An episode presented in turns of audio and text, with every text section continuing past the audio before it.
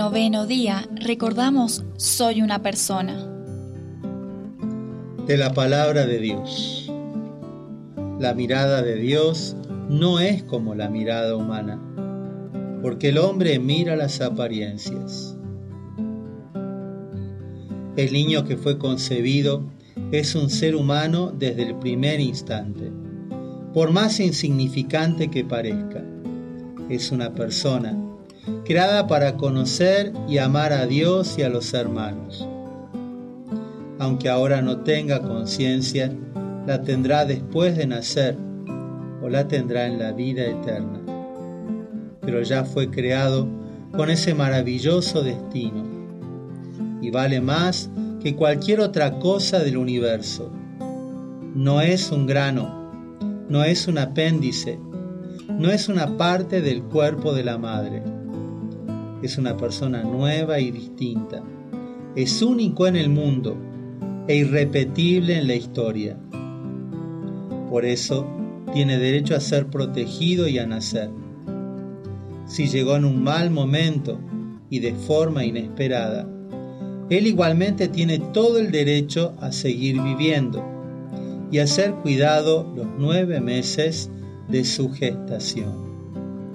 Quitarle la vida será siempre un crimen atroz. Es eliminar una persona inocente, creada por Dios, infinitamente amada, que además no tiene posibilidad de defenderse. El niño que fue concebido en una violación está molestando. Aparece el deseo de hacerlo desaparecer, como si así se borrara lo que pasó. Por supuesto que es comprensible el dolor de la mujer, pero su angustia no se soluciona matando al niño inocente, que no tiene la culpa de lo que haya ocurrido sin llegar a estas situaciones extremas. Muchos padres a veces sienten la tentación de pensar que su niño no llega en el mejor momento, o sin quererlo, desearían que el embarazo no hubiera ocurrido.